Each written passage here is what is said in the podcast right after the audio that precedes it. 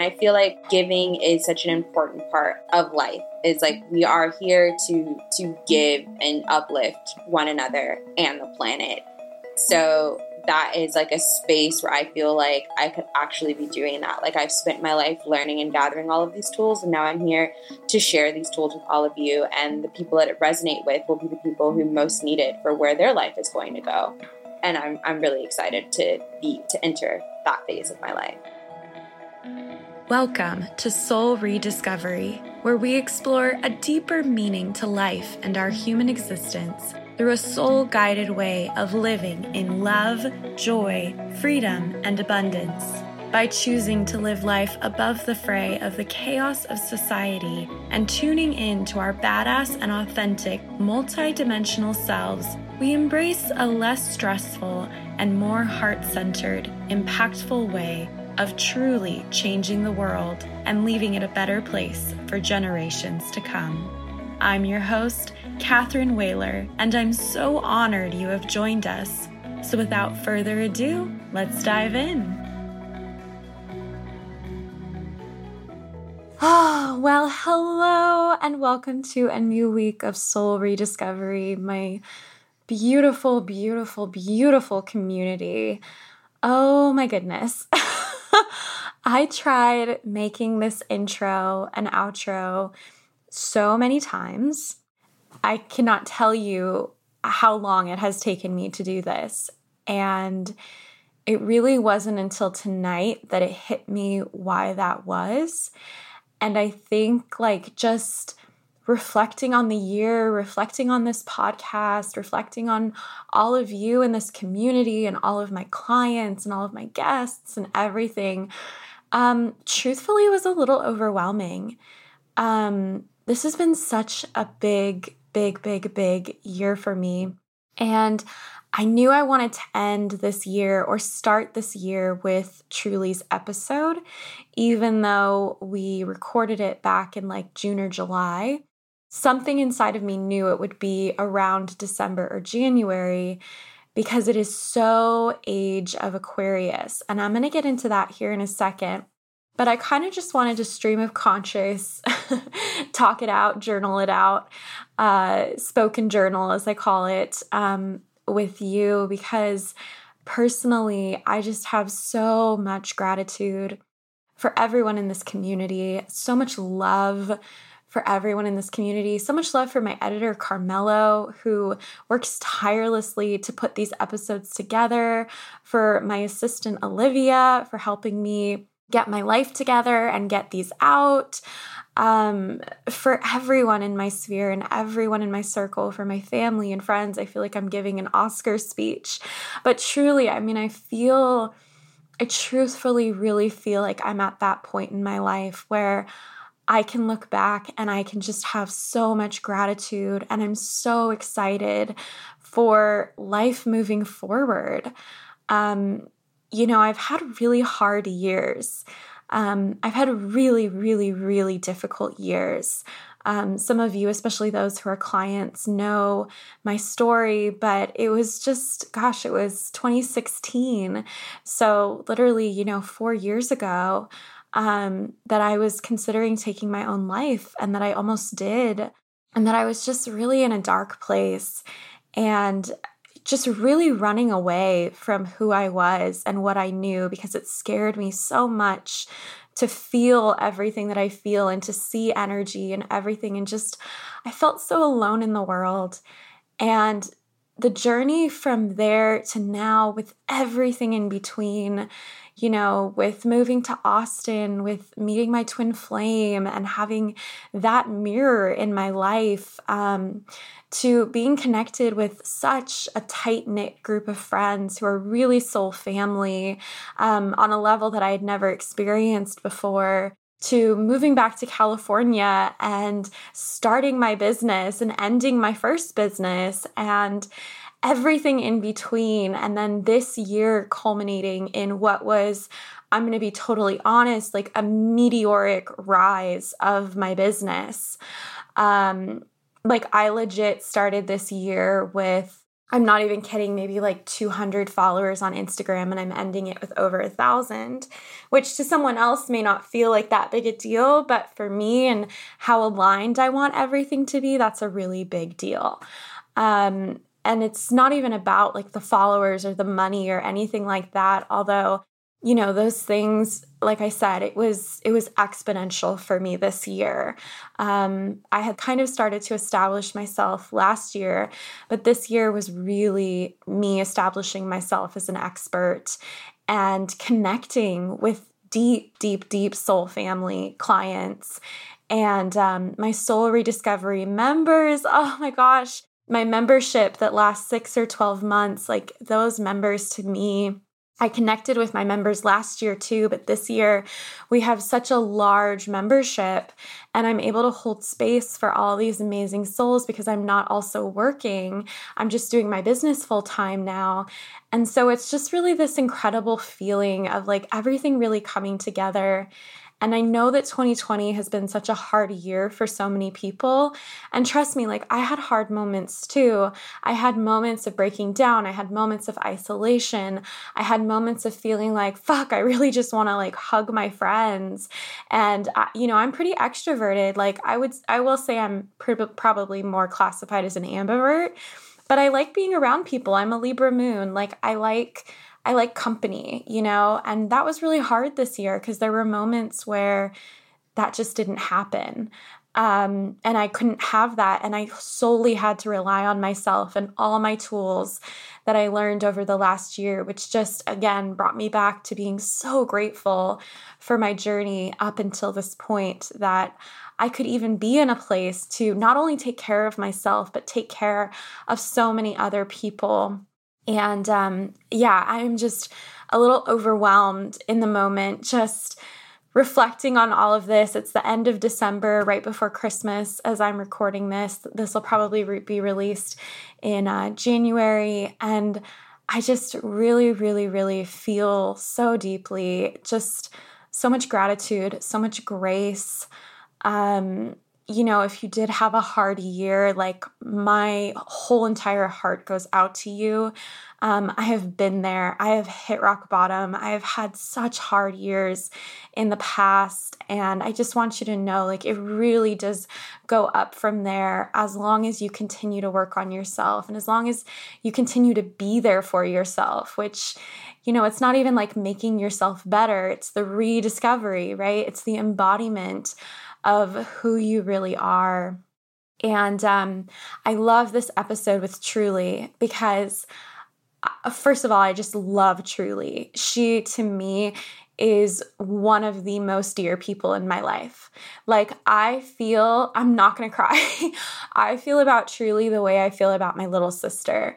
Like, she, I'm sure we've had, I've never looked into it in the records, but I'm sure we've had relationships together um, where she was like literally my family. Because the second I met this girl, I felt such big sister energy towards her of like wanting to protect her and also just knowing that she's so fierce on her own just like my own little sister honestly um that she didn't even need my protection um but just feeling like this warmth and this love uh, for her and just wanting the best for her and just seeing her as who she really is because um, I think when we met, both of us were kind of putting up like a front of some sort. But um, I just think she's a really, really, really incredible soul, um, just incredible human, really good friend. And it really is such an honor that I got to interview her at this time in her life when she's kind of figuring things out. And I find that really exciting because I think that's the place that a lot of people find themselves in like I said, I'm recording this after the Great Conjunction has happened, and now we have all of this Aquarius energy and this whole new, brand new cycle of 200 years. Um, that, you know, we were born into Earth and now we're in air, and it's a whole new energy.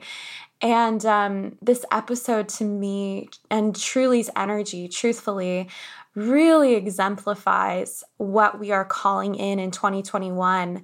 And I think personally, what the main themes of this new Aquarius energy coming in are really going to be um, talking about social justice and social activism more and Black Lives Matter and um, other movements like that, right?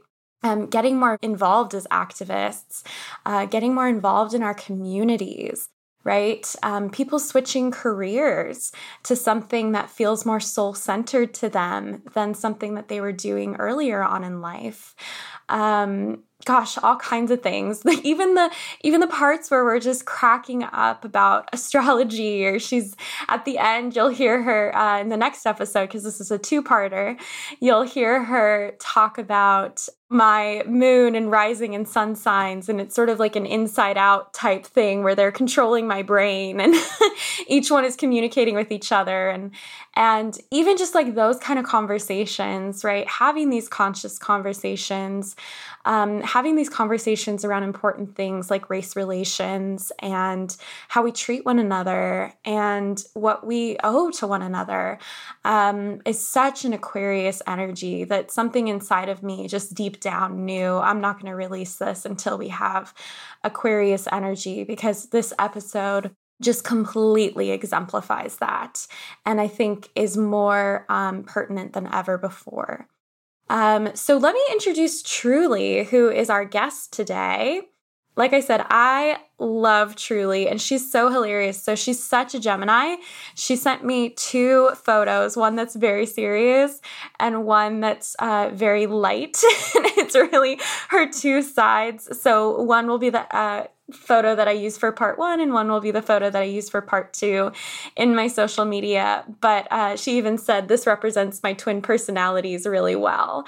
Um, so that kind of gives you a look into like who she is and the duality of truly polite, uh, which is her real name, by the way, truly amazing Serafina Polite. Gorgeous, gorgeous, gorgeous name uh, is an actor turned activist who moonlights as an astrologer to the stars of her friend group. Currently, Truly is working on building her own grassroots organization that aims to abolish law enforcement and reimagine the framework of America's judicial system. In the years to come, she intends to become college professor of West African religions and a practitioner of Ifa. So, lots of really exciting things for Truly on the horizon. A very multi talented woman, multifaceted woman, um, and just really, you know, dare I say it, a star on the rise. I'm so proud of her. And I also see so much of my younger self and her too. So I'm rooting for her for many, many, many reasons. Um, but I'll basically just leave that introduction there and you'll just get to know her through the episode. And I'm sure you'll fall in love with her, um, just like I have and am. And uh, yeah, I really hope you enjoy this episode with Truly. I just want to say again, thank you from the bottom of my heart for making 2020 so special for me personally, even through the hard times of being able to bring this content to you. Every single one of you that reaches out to me and says that listening to an episode, starting your morning with this podcast, um, you know, doing this podcast on your drive, that really means the world to me because, like I said, I always aim to be this authentic light and this authentic voice, bringing other authentic voices um, into times when we need them the most.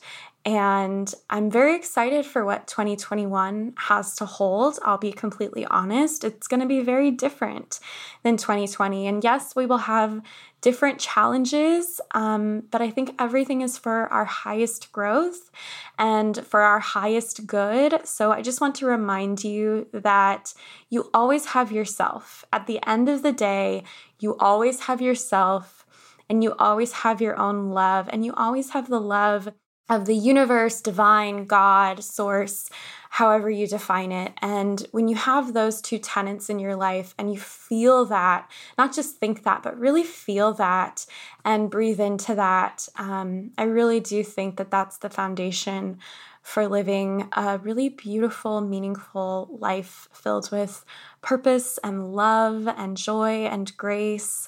And I wish that for every single one of you. So, without further ado, here is truly Serafina Polite. Well, hey, Miss Truly. It's so good to have you on. I'm so excited to get into all of this with you. Um, thank you, thank you, thank you so much for being here. Ah, thank you for having me. I'm so excited and nervous, but like more excited no, you're doing great. And I was lucky enough to be able to connect my AirPods prior to getting on. So we're nice and comfortable. We're nice and relaxed. I literally had um, like a huge bowl of chocolate gummy bears before this, too. So, oh my goodness. Yeah. So it's like, you know, we're vibing. So, um, so Miss Truly, Serafina Polite, um, take us back. How did everything start for you? Because I know we're going to be talking about sort of where you are in your journey now and how I love that you use this term, a priestess in practice, because I think a lot of people can identify with being at that part in their uh, soul rediscovery path where they're still trying to sort of figure out identity and figure out where they fit and how they help and all their soul gifts and purpose. So I'd love to hear how that all started for you and where you find yourself now. Oh my goodness. Okay. Well, I feel like I should start by saying, because you mentioned it, like just, you know, feeling like in practice, feeling like fluid, like a lot of different things are going on, like I'm discovering myself and things like that.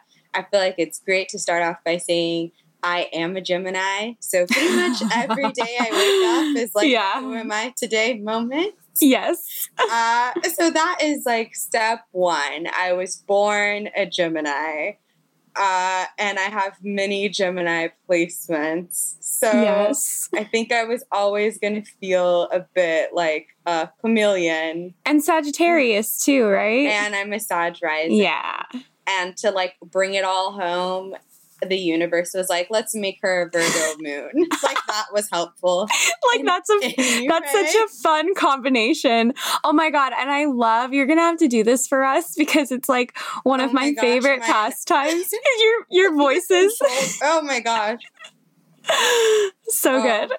So I, good. It'll, it'll, come. It'll come. But yeah, like, it'll I come. I just feel like I was born like I imagine my Virgo moon sometimes is this like very collected, very like calm, walks around with like those 2007 like Bluetooth headsets with the mic. and then my sun sign and my rising are like two rabid dogs that she has to walk because she's like someone's assistant. And these are their like really horrible bad dogs. And that's just yeah. what every day of my life feels like. Like some part of me is trying to reel me in while I'm adamantly trying to like run amok. I love it so much though. so and that there. and honestly that really does describe you very very well.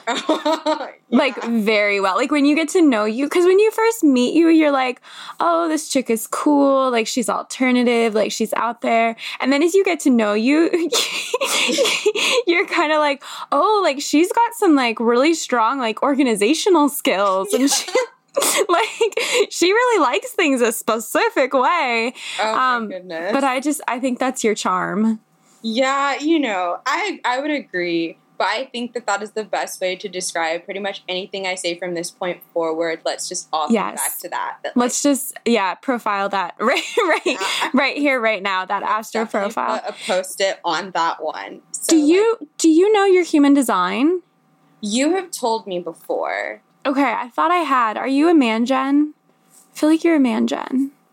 I don't know. I'm like human design terms are so lost on me, but I feel like you once called me like a projector. Are are you a projector? Hold on, I'm gonna see know. if I have I it. definitely a term. That is that is a term. Okay, I'm gonna. I'm as you talk. I'm gonna be looking for these messages. okay, no worries. So, hello, audience. Back to me. I'm just kidding. Back to truly. um. Well, yeah. So I was born that way. You're a generator. oh, there it is. I was like, I know it's some kind yeah. of like machinery. yeah, you're a generator. Okay, sorry. Back to truly. Yeah. So I was born conflicted. I was born conflicted, and I've always been conflicted. But um, yeah, so I started off my life really wanting to pursue acting, really seeing myself as an actor, like watching TV, and really just feeling like I could live that life, and I want to live that life, and I just like catered all my moves to that identity. And then, of course, I went to UCSB, which is how I know you, Catherine, yeah. or Kathleen, or Katrine. Katrine. Any of those three. After that one night with the Irish. One night, an Irish man asking for the Wi-Fi called you Katrine, and it's just it's been cemented tr- itself in my. Julie's favorite thing ever since. Yeah, because I just sounded. He just kept saying it. Katrine, like, Katrine, Katrine. It's like that's not her name, but I love it. It could be. It could be. Yeah. It's not though. But yeah, so I went to UCSB. I was majoring in theater, and I was making all of these theater moves while at the same time taking all of these prerequisite classes that just kept sort of like highlighting like uh, African spirituality, and I was always so intrigued and enthralled by it. And I've yeah. always been, not that I think that this word necessarily describes African traditions and religions, but I've always been very like uh, pagan leaning, like pagan. Mm. In in what's the word? Just like not like lean intrigue, intrigue. Yeah, intrigued by it you know, pulled in. I've always been very captivated by this idea that there are different sorts of entities that embody different themes and, and motives and like moves of life. Mm-hmm. And I've I've always I was like always obsessed with like Greek gods and goddesses, which are like obviously you know white, and then to like enter college and discover like a similar mode of discussion, but like with black and brown bodies was just so exciting for me. Yeah. So yeah, I like that was my path, and I was going to be an actor, and we did the BFA, and and and I was really like very, very, very dead set on that. Everyone who's ever met me, who I tell like, "Oh, I'm an actor," they've always been like, "Hmm, yes, I see that for you." Like it's never really been like a question, right, of anything else. But then, of course, like I graduated and I moved to Los Angeles and I was fortunate enough to like have representation and have a place to live and have like a job like to really have the the pieces to do all of the things and I did the things. Catch me on NCIS episode like seven of season. Yes, yeah, yeah. Truly's a uh, fantastic actor too. For you. those who are who are listening, Catherine is always very very complimentative of my performances. How no matter how big or how small, I could say one line, and Catherine will come up to me and be like, "Truly, the way that you embodied that one moment, like it was yours for the taking." Like, yes, I know. I was known. It was so. It's so funny too because everybody on this podcast, yeah. Hello, where's the bacon? Where's the bacon? Yeah, I mean, everyone who listens to this podcast must think that I'm like a fan of everyone, but I'm really only a fan of the people who are coming on this mm-hmm. podcast. like, I'm actually super picky when it comes to liking performances, but everyone who is like you, Charles, Berenice, like, have all, you know, obviously are, are really incredible actors. So, yeah. So, you are a wonderful performer and a wonderful director, too.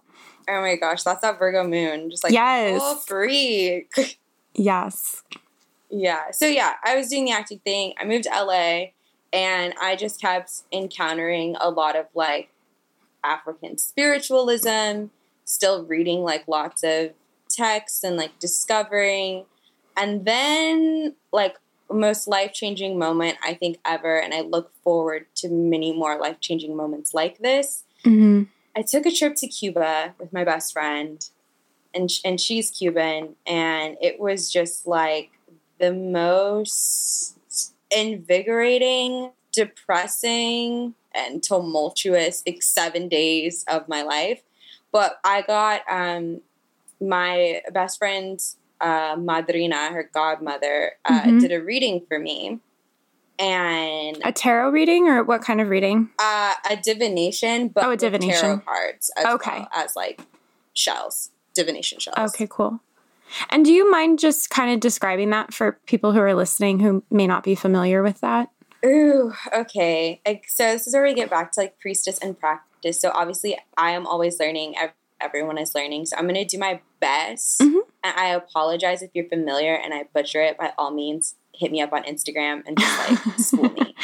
Uh, but basically, um, I would imagine your listeners, you've had your like tarot cards read before. You know, someone's yeah, you. They're pretty they familiar with tarot. Yeah, you know, they connect with their channel and and you get your cards read. So basically, um, there are many different kinds of form and forms of divination, and depending on which uh, uh, space you're in, because there are also many, many, many different uh, sectors. I guess is a good word for it, or mm-hmm. churches today that are like derivative of like ancient African religions. Yeah. Indigenous practices that now have many different names. There's like Lukumi, there's Ifa, um, there's Santeria, and they're all kind of derived from like Yoruba traditions. So what I was having done was essentially having my my cards read, but they were also uh, throwing shells, which is legit, just like what I said, how I said it, like shaking up the shells, throwing them on the table, and then reading the patterns to sort of like let me know uh, more specific information that my ancestors want to tell me, but also mm-hmm. to ask like it's also a way to receive um, permission. So post this card reading, uh, the woman who was doing who was performing it for me uh, through the the divination shells to ask uh, my grandmother permission for me to receive a few like guides and protectors without getting like too specific into like my stuff to take with me post my trip and, and to receive from Elegua. So it can get very contrived. So I feel like that's the simplest way I could say it. It's mm-hmm. an, it's another form of divination that is just uh, based in in an in an African practice that today uh, more like a, a Western or like for lack of a better word I don't want to say like white, but more like yeah. I mean, but yeah, when you remove African from it, is just like when someone is sort of like is is reading your cards or um, doing like Reiki. It's just another form of connecting you, but specifically through the tether of like your your ancestors and the Orishas and like Mother Earth. Mm-hmm that made no sense. I apologize. No, that makes perfect sense. And we, yeah, and we have a tarot episode too. I'm not sure if it's going to be released before or after this, um, where my friend Dallin goes deep into tarot and the origins of tarot and, and everything too. But I think it is important to note that there's so many different ways to work with it. And I know definitely different divinations as well, um, or divination styles rather. But yeah, yeah. So that's what the that's what she did for me. She she read my cards and she threw my shells and and I had some other things performed. But in this reading, I was basically told like uh, a lot of things, but to connect it to what I'm doing today, it was essentially like, yeah, acting is cute and all, but like hmm. you, like you are supposed to be in school mm. essentially. And it wasn't the first time that I'd gotten some form of a reading done and I was aggressively told that I should be in school. Like this was the second time some like I was receiving um receiving word and being told I need to be in school. Before that, I was at a this is a whole other story, but I was at a baby shower and at this baby shower for some reason they had hired a medium to be there and she mostly specializes in talking to like your um, deceased pets. Yeah. But sometimes she can connect with like people and relatives. Uh, and she connected with a relative of mine and told me to go to school. And I was like, ha ha ha, I'm done with school. I said those words exactly to her face. I said, I am done with school. I have a bachelor's degree. We're not doing that anymore. Mm-hmm. And then I go to Cuba and I get told, I get pretty much ripped a new butthole. I get told a lot of things, a lot of things that like to a T, I'm I'm doing wrong. I'm not doing right. I'm out of alignment. I'm depressed. Like just you know, I as you do when you receive a reading and they're basically like, yeah, hi, everything that you already kind of knew you were doing wrong just for yourself is is true. Do better. So interesting. Yeah. So I am, um, and I got that like not to make it seem like this like horrible thing. There were also like a lot of good things that I was told, but uh, being the person that I am, I tend to hold on to the more like constructive, yeah, portions yeah. of information I received. Yeah. So, um, yeah. So yeah, so that happened, and I came back to LA, and I continued acting, and, and we did the whole acting thing. But I just kept interacting with these spaces, these spaces of the like Orisha, these spaces of tarot, these spaces of divination that just were that make me feel so um, fulfilled, so like in alignment, so empowered when I'm like in these spaces, when I'm doing these practice, when I'm sharing these spaces with people who are more who are further ahead in their practice, who have more information. And so uh, I recently quit acting because it just wasn't serving me. Like it's very much, especially professional and in Hollywood, like it is very much an environment of a give and take and a lot of take. Yeah. And sometimes the reward really just does not match up with what you're sacrificing. Right. And uh, there are uh, there are people out there who are comfortable with that sacrifice, who enjoy that sacrifice. And for myself, I have such a uh, uh, it's probably my Sag rising. Like I have such a, a traveler's spirit. Like I, I am an adventurous person, and there are so many things I want to do with my life. Like I want to work on a farm. I want to learn how to garden. Like I want to work with children. I want to travel the world. I want to be a teacher. I want to be a counselor. I want to be a mentor. I want to be married. I want to be single. Like I, I, there's so many things that I want to do, and I want to be able to do them all. And the thing about acting professionally is you really have to uh, ground yourself physically and, mm-hmm. being in spaces where the acting is happening. And, and grounding myself physically to a space, being tied physically to a space, depletes me. It really does not serve me very well. So I had to, you know, make the the hard and really sad choice and I go back on it all the time to just stop pursuing acting uh, professionally in Hollywood mm-hmm. for film, TV, and media. Yeah.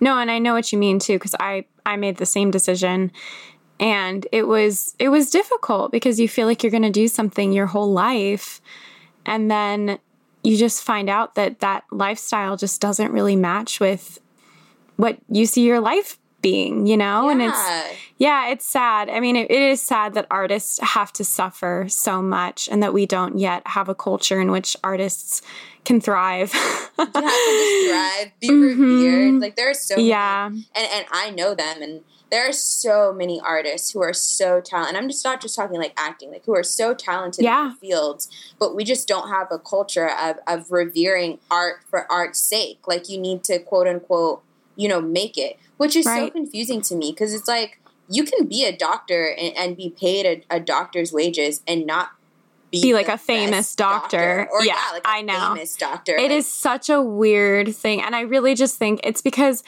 you know, and it was always hard for me to to reckon with too because like celebrity to me is so separate from artist and the fact that our culture equates the two is just so weird. it's super weird. You know, like we all know that there are lots of celebrities who are not talented in right. fields. Right and there's a lot of artists who don't get a ton of recognition. I mean, my my favorite artists that are, you know, prominent in the industry are people who didn't get recognition or who still don't get recognition. Like mm-hmm. all my favorite shows keep getting canceled. Oh my goodness. you know? Like yeah. and then I don't care about all the other ones that are like, you know, quote unquote doing well. It's just like ugh, boring, you know? Yeah, it's like the same thing all the time. Yeah, it's regurgitated so much. So it's so convoluted that I just couldn't make it make sense. And something that I discovered about myself, which you think, you know, you knowing me, Catherine, and, and me being me, I would have pieced together a lot sooner. Yeah. Is like, I, you know, I really like attention. I, I really enjoy it. And um, you're a Gemini. yeah, exactly. And and and a lot of my drive to be like don't get me wrong i love acting i'm very much like i love the word i love storytelling like, mm-hmm. love no yeah same same here true. however i also really like being you know revered and receiving like mm-hmm. a, ac- credit and, and and applause and and what really appealed to me about pursuing it professionally was like the glitz and the glam and the Mm. dresses and the carpets and the interviews and the ha ha ha and I was on a boat with so and so and and blah blah blah and Yeah. to get to that point you must sacrifice so much. And I'm just like, it ain't worth it. Well, it's not even, it's not, and it's not even always a sacrifice. I interpret it as a sacrifice because I am not, like, like, I, you can flip on your TV and see me in some stuff. You can, like, open your Mhm. computer and see me in some stuff. And for some people, like, that is doing it. That is acting. That is it. I, I'm, I'm doing the thing. I'm being paid professionally as an actor that is not it for me. Like that is for me, I'm like, yes, that is cool, but I am trying to be in the room where it happens. Like and Yeah. and to get there, you no, I was the it's like- exact same way. yeah, and you Exact have to same way. at the beginning. Like Yep. you can book a job. I I could I could have booked a recurring role. I could have had a three part stint on NCIS. And do you know what would have happened after I filmed that third episode and the third episode aired? In between all of that time, I would still be back at square one. Right. You are always sent back to square one until you're like a, a, a household name. And Mhm. even then, there are some rooms where you're still held at step one. Like your resume yeah. does not not carry it doesn't carry you up the mountain and i am like i'm not going to keep getting turned back around to the bottom of this hill every time i climb it and if if what gets me to the place i think i want to be is this like perseverance i would rather persevere at something else something Yeah. that, that will actually you know value me specifically Right. Yeah. No, I know exactly how you feel. It's so similar to the way I felt too. For me, it was mostly about I wanted to be in the room where it happens because I wanted a platform. Like I felt like I had so much to share and so much to give. And then I realized, oh, like I already kind of have a platform. literally and i was just going to say that i was like you've you built your platform girl. yeah yeah and yeah and it's and it's growing exponentially each day so it's very exciting to see that because like that was the part for me i mean i love the artistry like for me it was always the homework of acting like i hate i hate the homework because Me too. like one i just that's not how i act and then like the Uta Hagen and everything Oh like gosh, that, I'm sorry, Uta. I like much respect. Love much respect to Uta Hagen but that's does not serve me. does not serve me either. I mean, I just, I was always creating worlds for myself anyway that it felt so weird to me to be writing it down on paper when it Oh was. my- I would literally be in the scene and like a lamp would appear or a phone book or something and, and the scene would like crystallize around me and it felt so strange to me to to to have to plan that out ahead of time. Like I hated it. So weird. I, I it's like the- hated it. What color is your hair? How does it feel? Oh, I hated it so much. Just like it's like I'm already a very cerebral person to then make me start right. from this very like gigantic like logic space is like I'm never gonna get out of my head pursuing it this way. I'm really not. yeah yeah it was just it just wasn't useful for for me personally. And even i mean i have no problem learning lines but even like the whole rehearsal process i think that's why i gravitate towards film too is because you know it's just a faster process. And so Mhm. because for me it was just like can i just get in front of the audience and can i just channel the character? Like that's the whole reason i love to do this is because i'm channeling characters. So once i realized oh i just really enjoy channeling character like i really love doing staged readings as one of like really I do because for me, like I can lift the words off a page in a second versus spending so much time. Like, I mean, I love the magic of having it memorized and just being that character too. They all have their merits, but yeah, no, like recently I've been doing a lot of staged readings because one, it fits with my schedule, and two, it's like I still get to use my actor muscle, you know? Mm-hmm. Mm-hmm. But, anyways, back to you. yeah, I think that's so interesting. Like, a I can't. I, it's not that I can't stand stage reads, but I don't. I do not care for it. I'm like, I. You for me, like again, I it's the glitz and the glam. Like I live for the day that they're like, put your costume on. Truly, I'm like, hell yeah! Finally, I can act. Like, but um, yeah. yeah. My favorite thing would be doing a show um, or scene or something where you're like so dirty or you're so like you know just gross or whatever and and just so in that character. And then afterwards having like a party or a dinner or you know? like, covered in all of this like stage makeup dirt well well for me it was like cleaning all of that off and then like cleaning myself up and that was i guess the the glitz and glam part but i i imagined like oh this is what it feels like to shoot an oscar winning film and then go to the Oscars, you know. Go to the Oscars. yeah. Yeah, yeah. Oh, dreams. but yeah, so that just brings me here today where I'm just kind of like I- I'm learning. I'm learning and I'm and I'm open and I am actually like on my way whenever school like whenever people decide they like really want to commit to wearing their masks and the government wants to just recognize that capitalism is unsustainable and yeah. and where our country is going to implode if we don't just accept a few you know communist leaning structures. Yeah. But you know if you want to continue to uphold billionaires and trillionaires mm-hmm. while your working class just drops dead yeah. and whatever you you will learn when the whole working class is dead that you will lose all of your money because we are the ones who make it for you like yeah so th- their time will come and is coming and is here so whenever you know we decide that we give a shit about our fellow Americans, and um, schools can open in such a way that makes it make sense for me to pay, you know, thirty to a hundred thousand dollars a year to be back in school. I will be in Texas, and I will be getting my master's, or probably will turn into a PhD um, in African religions. So I am on my way to my actual dream that really just makes sense on all avenues, which is being a college professor. And that just like totally across the board ticks all my boxes because I'll get paid to travel to do my research for my books and stuff and classes that I teach. Mm-hmm. I'll still be a counselor, I'll still be a mentor and a guide. Um, I can still be a healer. I can still perform because honestly, every lecture is, is, me on stage, right? And and I can still, you know, give. And I feel like giving is is such an important part of of life. Is like we are here to to give and uplift one another and the planet. So that is like a space where I feel like I could actually be doing that. Like I've spent my life learning and gathering all of these tools, and now I'm here to share these tools with all of you. And the people that it resonate with will be the people who most need it for where their life is going to go. And I'm I'm really excited to be to enter that phase of my life.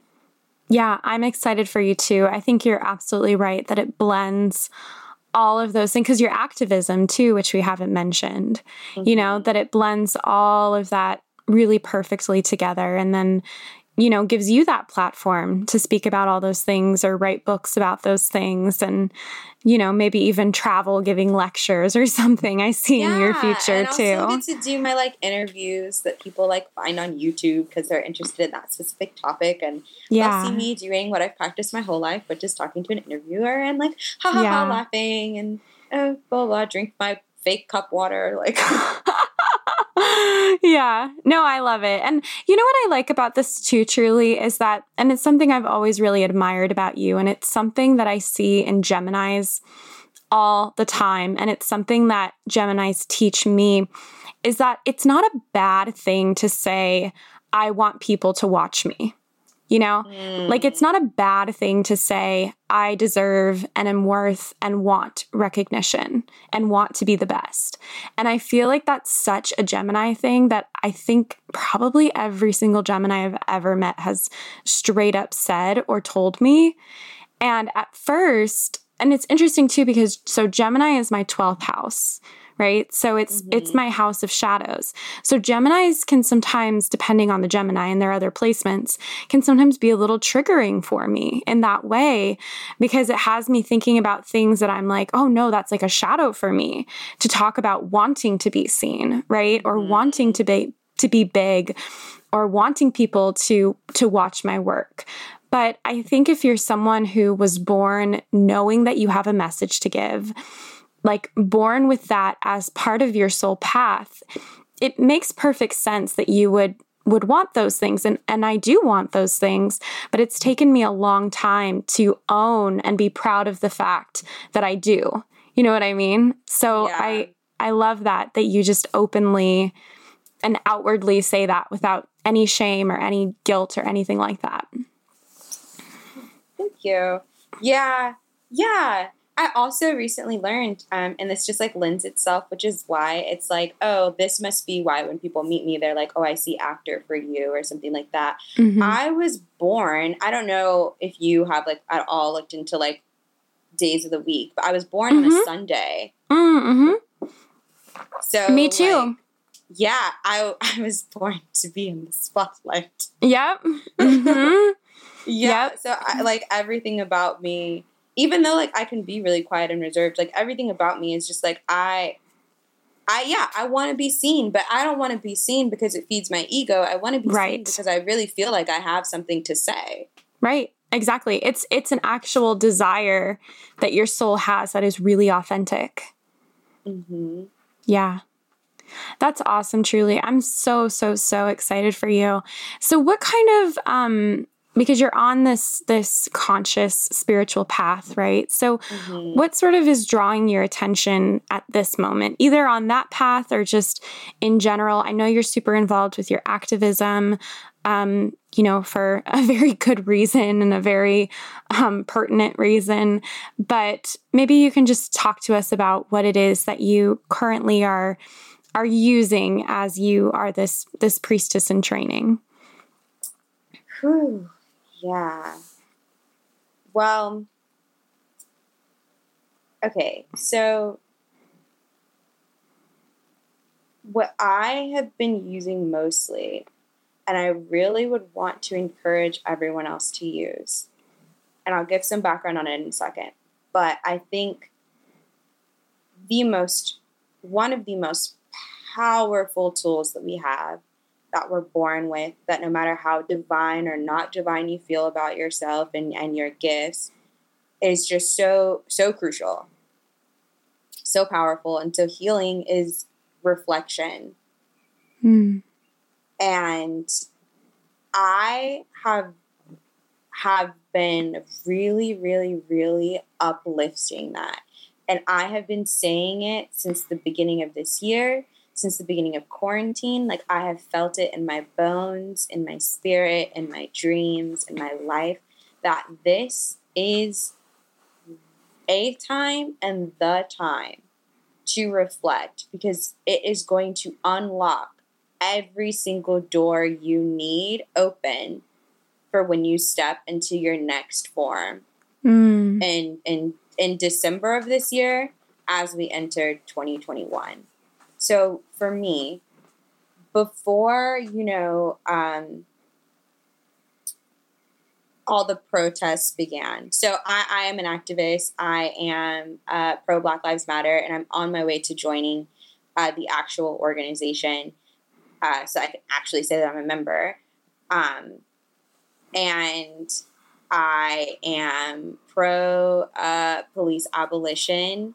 I am uh, pro I, I'm pro communism leaning. I am actively anti capitalism and anti capitalist, mm-hmm. anti imperialism, anti imperialist, um, for reasons that I'll get into later. With that being said, I 100% knew that these protests were coming. That mm-hmm. that the events that led up to the protests, so I'm talking like um, the murder of George Floyd and Breonna Taylor and Tony McDade. Uh, those are not new events. Right. Those are events that have, have been happening for years. I mean, Black Lives Matter, the organization has been around for seven years. Started with Trayvon Martin. I was in high school when that happened. I was entering college, and and and almost every day that I log into my Facebook, I have a Facebook memory of a status that I posted about another person being uh, victimized or murdered by the police. So it, it's it's been an issue. It's been an event. It's just now becoming a a topic of conversation.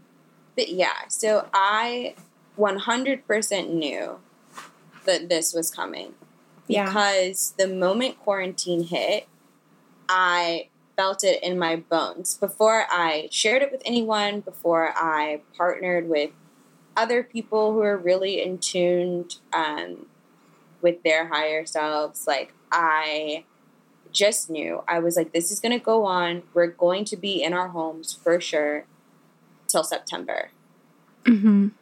this time of being alone with yourself in your home for 24 hours a day, multiple days a week, is a forced time of reflection where everyone who doesn't have the time to let the things that affect them on a day to day experience lean in and settle and marinate this is their time to recognize those things, whether you want to or not. It's going to happen. It's going to bubble up to the surface. And I woke up talking about it. I was like, capitalism's Mm. dead. I Yeah. just feel it in my bones. I was like, I feel it in my bones because I have always looked at capitalism as an as an unsustainable form of existence because it is because it relies on exploitation Right. exploitation of people, exploitation of resources, exploitation of the planet, and and to exhaust them, to push them to extinction and start again. Because the design of capitalism is not to feed everyone. It's not to uplift, support, or protect everyone. It's it's literally uh, it's it's financial. It's gain. It's power. That is the Yeah. the root, the engine, the driving force of capitalism. And that is an unsustainable mode of life because you're not looking to sustain. So, an example I like to give a lot is um, you're in the tea tree oil business. Where do you get tea tree oil? Oh, you can make it from uh, the saps of trees. And you have to cut down every plant or tree that produces that oil to make it. And your goal isn't to use all of it. It's not to make use of the leaves and the stems and the branches and the trunk and the roots. No, it's just this piece that you want that you put a price on and you sell it. And to get more, you need to get more. Mhm. But you're not also planting it, you're not also cultivating it, you're not also watering it, you're just using it. And that's how we do everything. We and, and we we do it and it's all around the cost of it. So you want to cut costs and you want to make money, which is why we pollute the oceans and we pollute the rivers and like right. I can go on and on and on about this, but what I'm getting at is it, it's is you can't sustain it because it's not built to last forever. It's built to keep going until whatever we're exploiting is gone, and then we'll find the newest thing. Until eventually, it is all gone. And while we're doing that, we're not redistributing the wealth that we're making from selling what is a natural resource to people. Mm-hmm. We are hoarding that wealth. Yeah. So, this is how you end up in a world where there are billionaires and trillionaires and homeless people and food deserts and Yeah. starvation. I mean, you can look at, uh, you can go online right now and look at videos of what happened when um, the industrial farms uh, weren't outsourcing as much product because everything was shut down. Instead of needing, you know, food for restaurants and every single home and dinner parties and office lunches and what we export overseas, all of that was stopped. And you have videos of us throwing away pounds, gallons of potatoes, just just throwing it away, digging holes to throw away the potatoes because there was no place to put them because there was nothing open to buy them Yeah. that tells me that we have too much. And it's like, but how do we have too much when we also have people who have too little? Right. That's a problem. That is a problem. So I just knew that we were entering the death of capitalism because more people were going to be forced to look at the way that they live and how little sense it makes. So, once I recognized that, and that is just me using like food as an example. You can you can do that same mode of thinking with healthcare, which my goodness. Oh, I um, know. Yeah, and I can't even get into it because we can't even. Yeah, I know. Yeah, I know. But Same. you can you can do it with everything. So basically, I just felt like this time is is is the time for radical change, and that is. I later discovered that that was a feeling that I was having that was heavily supported by astrology, hmm by many other uh, indigenous religions and their calendars. Like, like this is a divine happening. Yeah, this is a very prophesized time Yes, on all fronts. There's on all fronts. there's um you know for years there were all these moon messages calendar things or psychic books put out and there were entire chapters on just one month of 2020 Oh like, my goodness. literally entire chapters on the eclipses of 2020 that happened in June. like at, like every other moon had a sentence and there were entire chapters. So this is I keep telling people and I said this during Veronice's episode is that we are living through unprecedented times. Every, Literally. everything is changing. This has been highly, highly prophesized in every religion, every indigenous culture, through both Vedic and Western astrology, through psychics, like literally through everyone.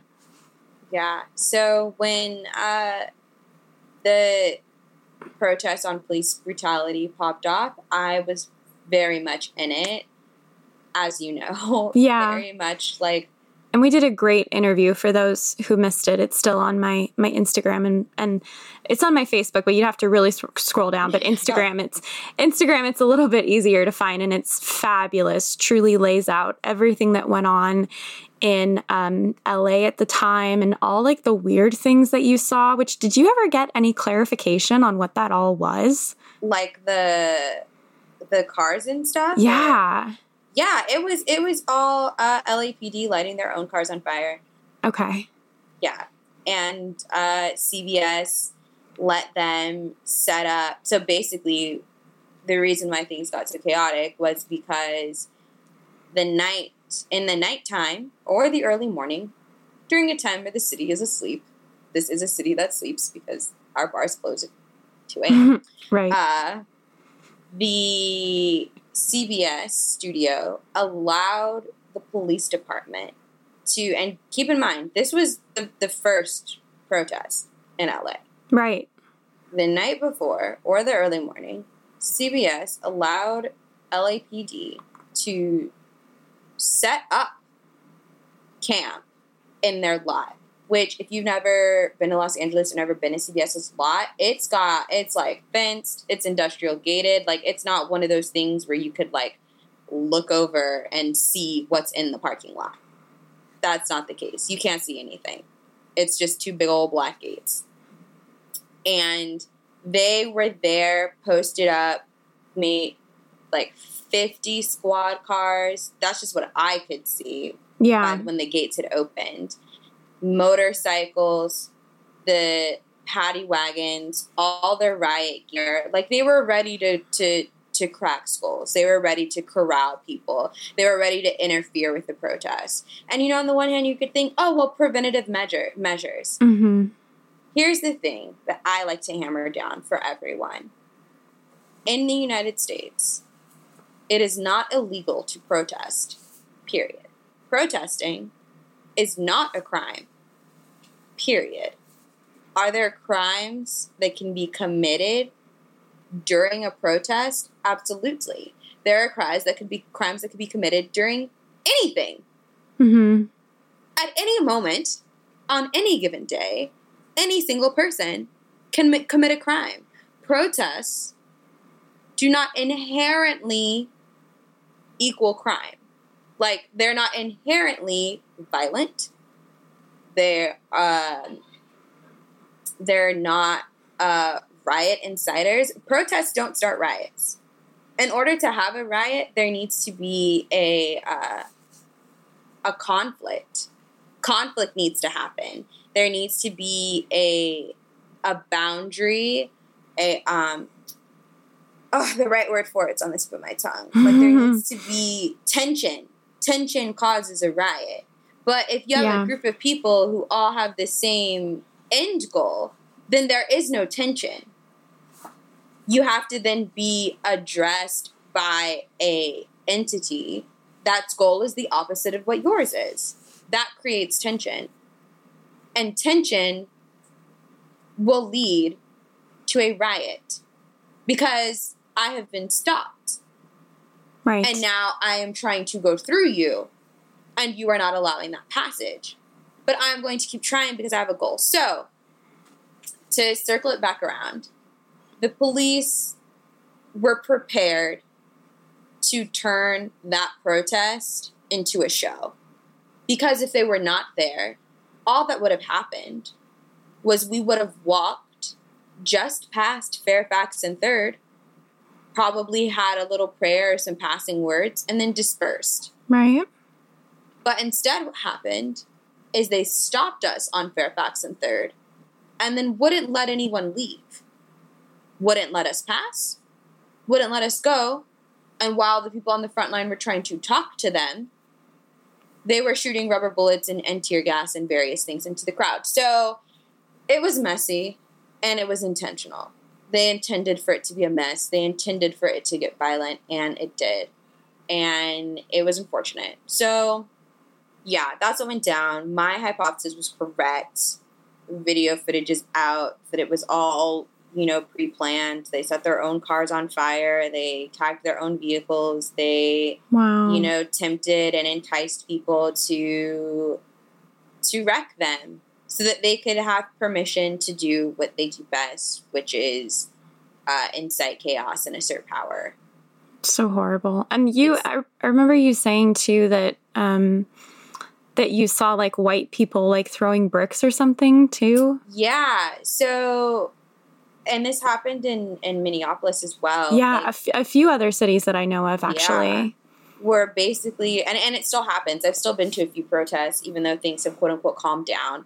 They have calmed down, but protests are still happening every day. They're just getting Mhm. less media attention. Right. So basically, uh, what'll happen a lot is that you have like plants in the crowd whose job it is basically to incite uh, in in crowd chaos. So uh, there were people who came ready to not to protest. They, they're not carrying signs. They're not doing the chant.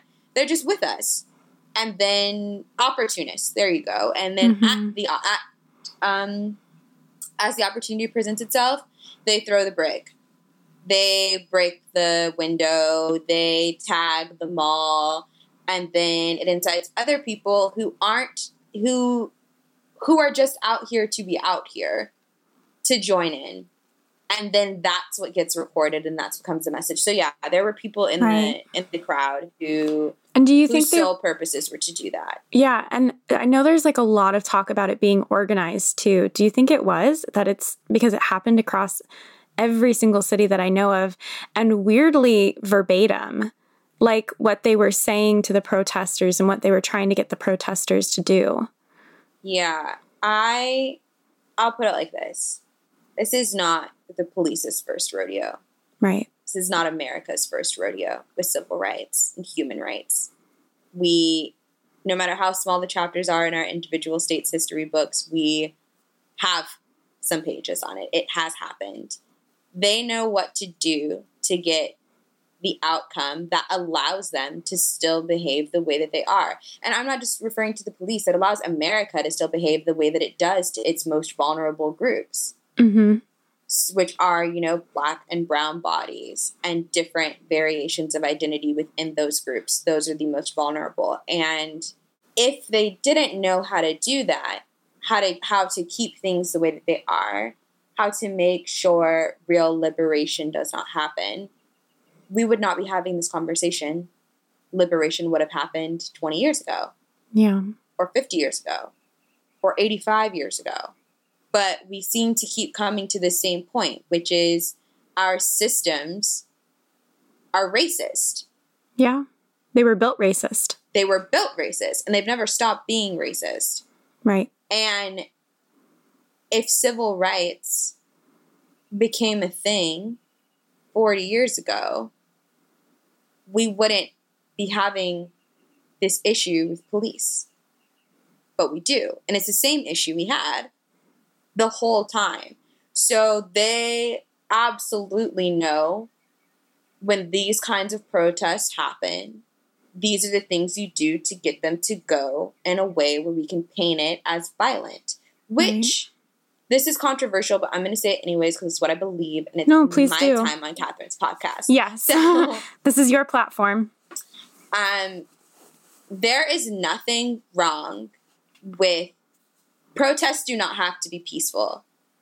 If they were peaceful, it wouldn't really be a protest. The whole idea of a protest is to disrupt people's comfort, to disrupt the flow of things. It's a disruption to force you to hear us, to look at us, to recognize us, and make a change. So, an, a, a very good analogy that I like to use is my cat. Hmm. My cat likes her litter box a certain way.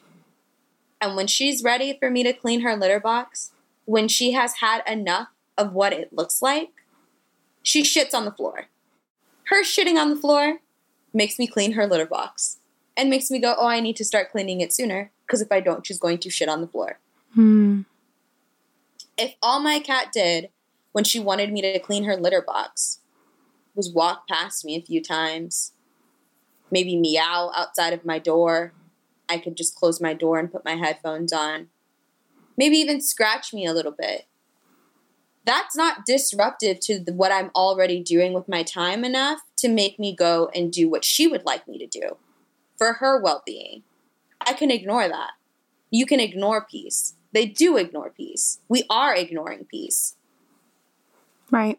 But that is and it but but when you disrupt when you disrupt the right person's way of life. When you start, and since we live in a capitalist country, when you start costing them money, right, that's when change happens, and that's why in places where uh, the cop who murdered that man outside of a Wendy's for sleeping in his car, mm-hmm. the reason that cop got fired, the reason anything happened and happened so fast was because they lit that Wendy's on fire. No one was in it. I am not condoning person to person violence. It's a property. That costs money. And that made them go, oh, we got to do something now because this is just, this, this is, this could not continue. But you know what can continue? All of us just walking in the street with our signs yelling. That could continue for days. Right. And it does. There are so many pictures of people who are out having brunch on the patios of these restaurants while hordes of people are marching past them with signs. A protest is happening right next to you and you're sipping mimosas. So they show up and they incite this kind of chaos and then they make it violent so that the media has the the footage and the opportunity to facilitate it and to showcase it as random violence. Don't align yourself with these people's views because this is how they behave. Right. This is not a good look. Which again and, is and racist rhetoric. racist rhetoric. And so what happened? Everyone was so afraid to be affiliated with with a non-peaceful protest that Twitter and Facebook is just like overrun. Everyone's like, the protest was peaceful, participated right. in a beautiful, peaceful protest. and it's just like you're hammering the peaceful part more than you are the actual thing we're trying to accomplish. The protest part. And it's like making it peaceful is not what makes a protest successful. Change is what makes a protest successful. And change is not happening but they've done such a good job at, at, at consistently making it that narrative. And, and, I don't think there's anything wrong with a protest turning into a riot. I think when people get hurt, I think that I think that that's sad, and I think that that's wrong. But change is going to come, and it's just a matter of how fast that happens. And this whole narrative of like the riots and the looting. How many times have people's football teams lost the Super Bowl and they've just destroyed their city? Yeah. Yeah, are people being upset that they couldn't get a haircut? Yeah. Or people being upset that they can't buy groceries at the grocery store without wearing a mask, so they destroy the grocery store. Right. But no one's like, arrest that person. No one's like, don't associate yourself with anti maskers because they're violent.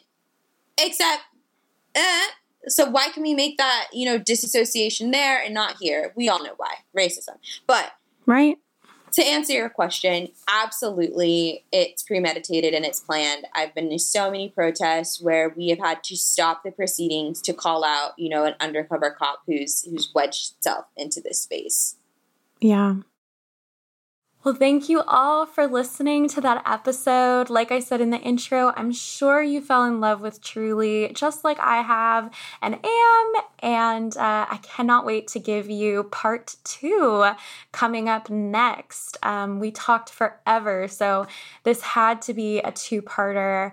And I am very excited to bring you that portion of our chat as well. And in the meantime, please follow Truly.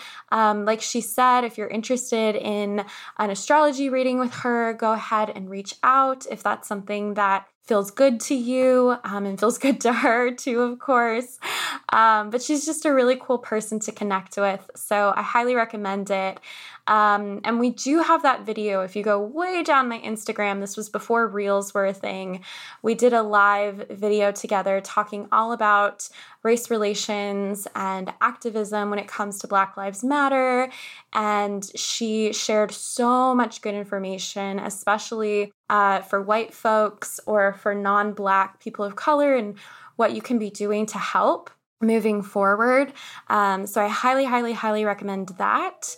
And we will see you next week with part two. If you want to follow Truly, everything will be in the show notes. And I cannot wait to share that with you. I love you all so much. And until we share part two, enjoy the rediscovery journey. Bye.